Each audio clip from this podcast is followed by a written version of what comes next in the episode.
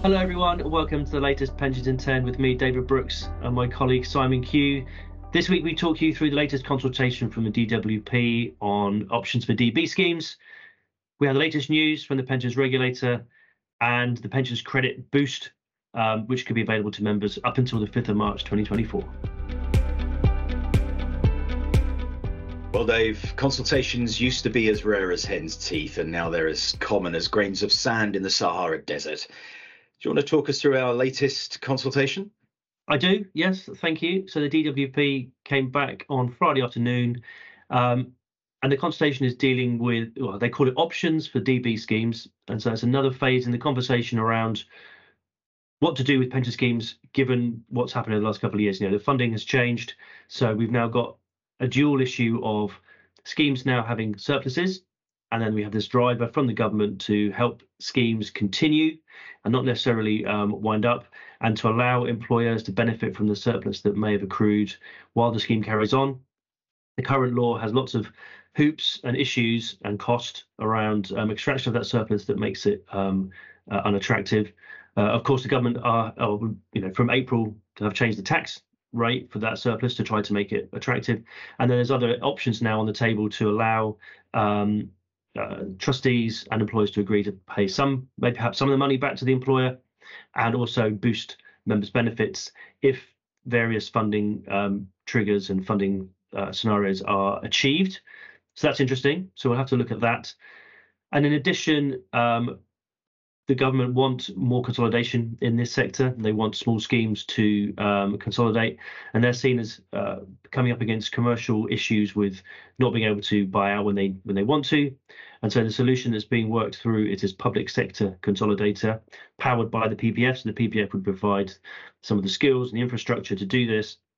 And this talks, this consultation talks around some of the options around um, how that would work, what funding position those schemes would be in, um, it does seem to be that would work that schemes could go into this arrangement whether or not they had a deficit or a surplus at that time. If there's a deficit, then the employer would continue to pay in for a period, um, and if there's a surplus, that those funds might be used to um, increase members' benefits. One of the big questions as well when people talk about the public sector consolidator is how the PPF is going to deal with all those different range of benefits that members may have accrued in you know the thousands of different ways that, that, that rules can be drafted they're going to have a few ill-defined set buckets of benefit structures that members will be able to go into, hopefully easing the administrative burden on the PPF because it could be um, very challenging. I think one of our some of our initial thoughts on this, so it's only dropped, you know, less than 12 working hours ago, is the speed that schemes would need to be taken on board to achieve this overall aim of of accelerated consolidation. You know, even the fastest insurers are doing around 50 deals a year and where the resources will come from to accelerate that you know even if ppf did 50 a year that's that's not a great deal in the thousand odd or so pension schemes we're talking about there in, in scope so the consultation will run um, until april and we'll have to work on a response to some of those questions. There's quite a range of questions that so it's split between that bit the surplus the consolidator and then there's also some data gathering sections as well. They want to find a bit more about the market and who might be interested. Again i think the big we've talked about this before, but the big um, big challenge will be ensuring that this consolidator doesn't upset the market too much, um, doesn't become something that schemes would prefer to use rather than a, uh, a commercial consolidator or an insurer. So getting that balance is still going to be incredibly difficult. And it's worth noting as well that the DWP have said that they would need uh, overriding legislation because, of course, trust deed rules would prevent many schemes from returning a surplus to the employer, for instance. So um, that needs to needs to come in as well. So we need to find parliamentary time for that, which is going to be difficult. We don't yet know, of course, when the election is going to be. Uh, it has to take place before January uh, next year, off the top of my head. Um, so November is kind of looking favourite, I would suggest, for an election. But you never know. We uh, we could have a surprise sprung on us. Um, also, the the proposed model uh, in the consultation, it, it, does look rather similar to the pension super fund and how that was uh, proposed, uh, with the scheme just running on um, in perpetuity. Uh, the regulator didn't get very comfortable with that, so I appreciate this is diff- different. This would be effectively government backed, uh, even though the the pension protection fund technically isn't government backed it is. Uh, so it wouldn't be allowed to fail. Um, so yeah, we'll, we wait to see what uh, comes out from the consultation responses. Uh, but there are a few interesting things in there. There's also a question on sort of 100% coverage from the PPF and employers paying a, a super levy. Mm. Um, it's not very super for the employer; it'd be super for the PPF um, to ensure that their members get 100% coverage. I struggle to see how attractive that would be for an employer, why they would do that. Because if they're a well run company or they believe they're a well run company, why would they voluntarily pay more money to the PPF when uh, they're already a, a diminishing uh, pool of, of employers paying into that? Um, and if they're a badly run employer uh, or an employer that's financially constrained, they're not going to have the money to pay a super levy. So, hmm. um, nice idea, but practically will it ever be taken up? I, I don't think so. I think that last point, will it be taken up? I still have, have doubts whether this is going to come through and be something that's a viable solution. You know, still another couple of you've just hinted at some of the political barriers with time until elections, and then by the time this stuff becomes law, you know, 2026, if there's sort of goal to get this up and running, let's presume that slips a year to 2027 and then we have a, a, year or so of them really getting up to speed and you know people getting comfortable with it trustees understanding it. Who's going to be the first one to go into it? No i still have my doubts whether it's ever actually going to to to write any business. So simon can you update us on what's been happening with the pensions regulator the last few days? Certainly can.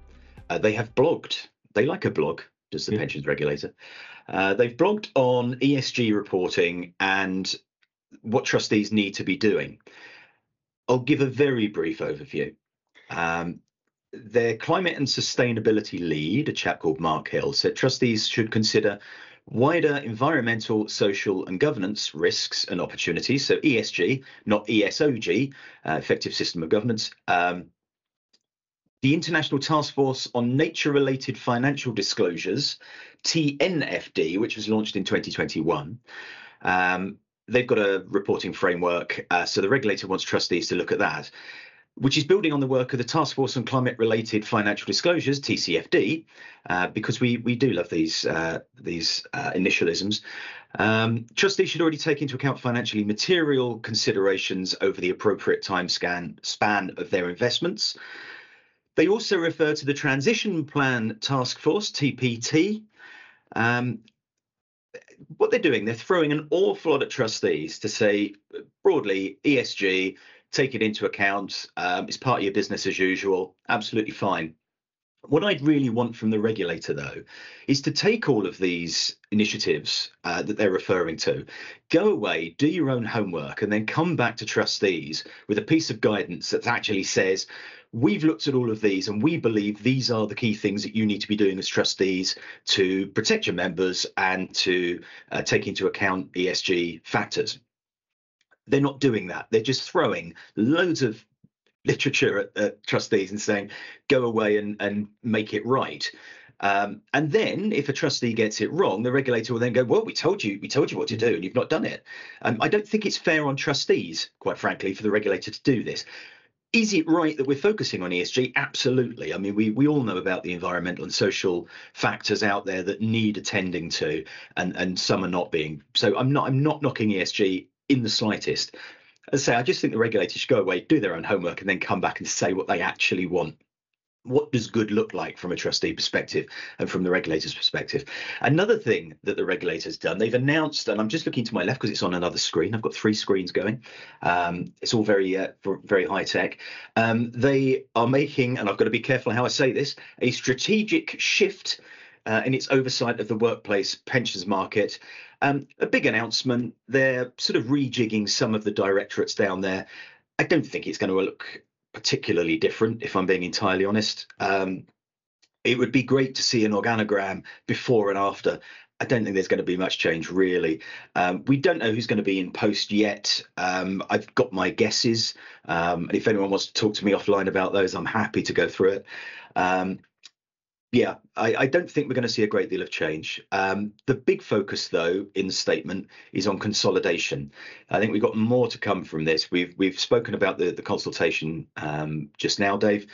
Um, it's it's all about consolidation, and we already know that Rachel Reeves has said that she would like to give the regulator powers to force consolidation if Labour win the next election. So it's another one where we have to watch this space, Dave. Before we go, Simon, I just wanted to add for any trustees um, listening that there's a deadline on the 5th of March 2024 whereby um, members can apply for uh, pensions credit top up. So a living a cost of living boost of £299. So basically, anyone who's listening that has any member communications going out in the next few days, you may want to include something to remind your members that they can get up to £299, but they have to apply by the 5th of March 24. And we'll put a link. I'll, I'll comment and put a link in the uh, on the LinkedIn post to, to signpost towards that. Absolutely, Dave. I agree. I didn't realise we'd gone into public service broadcasting now, but uh, thanks for that. Thanks to all of our viewers and listeners. Uh, we very much look forward to seeing you next week.